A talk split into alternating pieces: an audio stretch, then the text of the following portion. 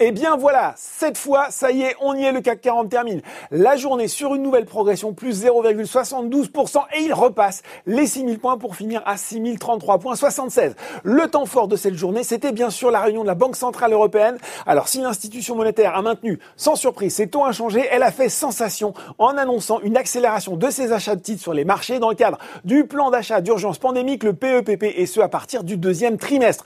Le temps est également au beau fixe aux États-Unis grâce à de bons chiffres sur les inscriptions hebdomadaires au chômage et ce plan de relance adopté par le Congrès et qui pourrait être finalement signé dès demain par Joe Biden. Le Nasdaq est carrément à plus 2,4% à 17h45 vers les 13 383 points, quand le Dow Jones est à plus 1% vers les 32 642 points. Alors sur le marché français, c'est le cours d'EDF qui était électrique aujourd'hui, plus 10,9%, selon des sources proches du dossier des négociations entre Paris et la Commission européenne sur le projet de restructuration du groupe serait entré en phase finale baptisé Hercule. Ce projet vise à réorganiser l'entreprise en trois entités afin de lui donner plus de moyens financiers. Derrière, on retrouve Euraseo, la société d'investissement a publié un actif net réévalué par action record à fin 2020 à 85,40 euros.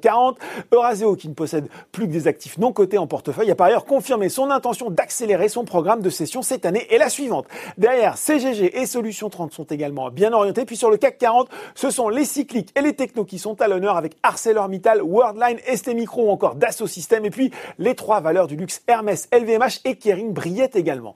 Côté baisse, cette fois-ci, nouvelle séance de repli pour le groupe d'énergie Neoen qui cède désormais près de 30% depuis le début de l'année.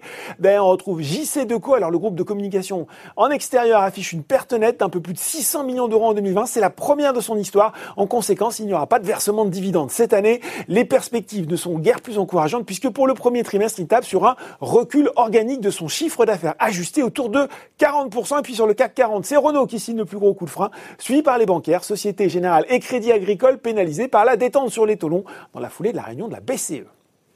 Voilà, c'est tout pour ce soir. Exceptionnellement, pas de débrief bourse demain. En attendant, n'oubliez pas, tout le reste de l'actu éco et finance est sur Boursorama.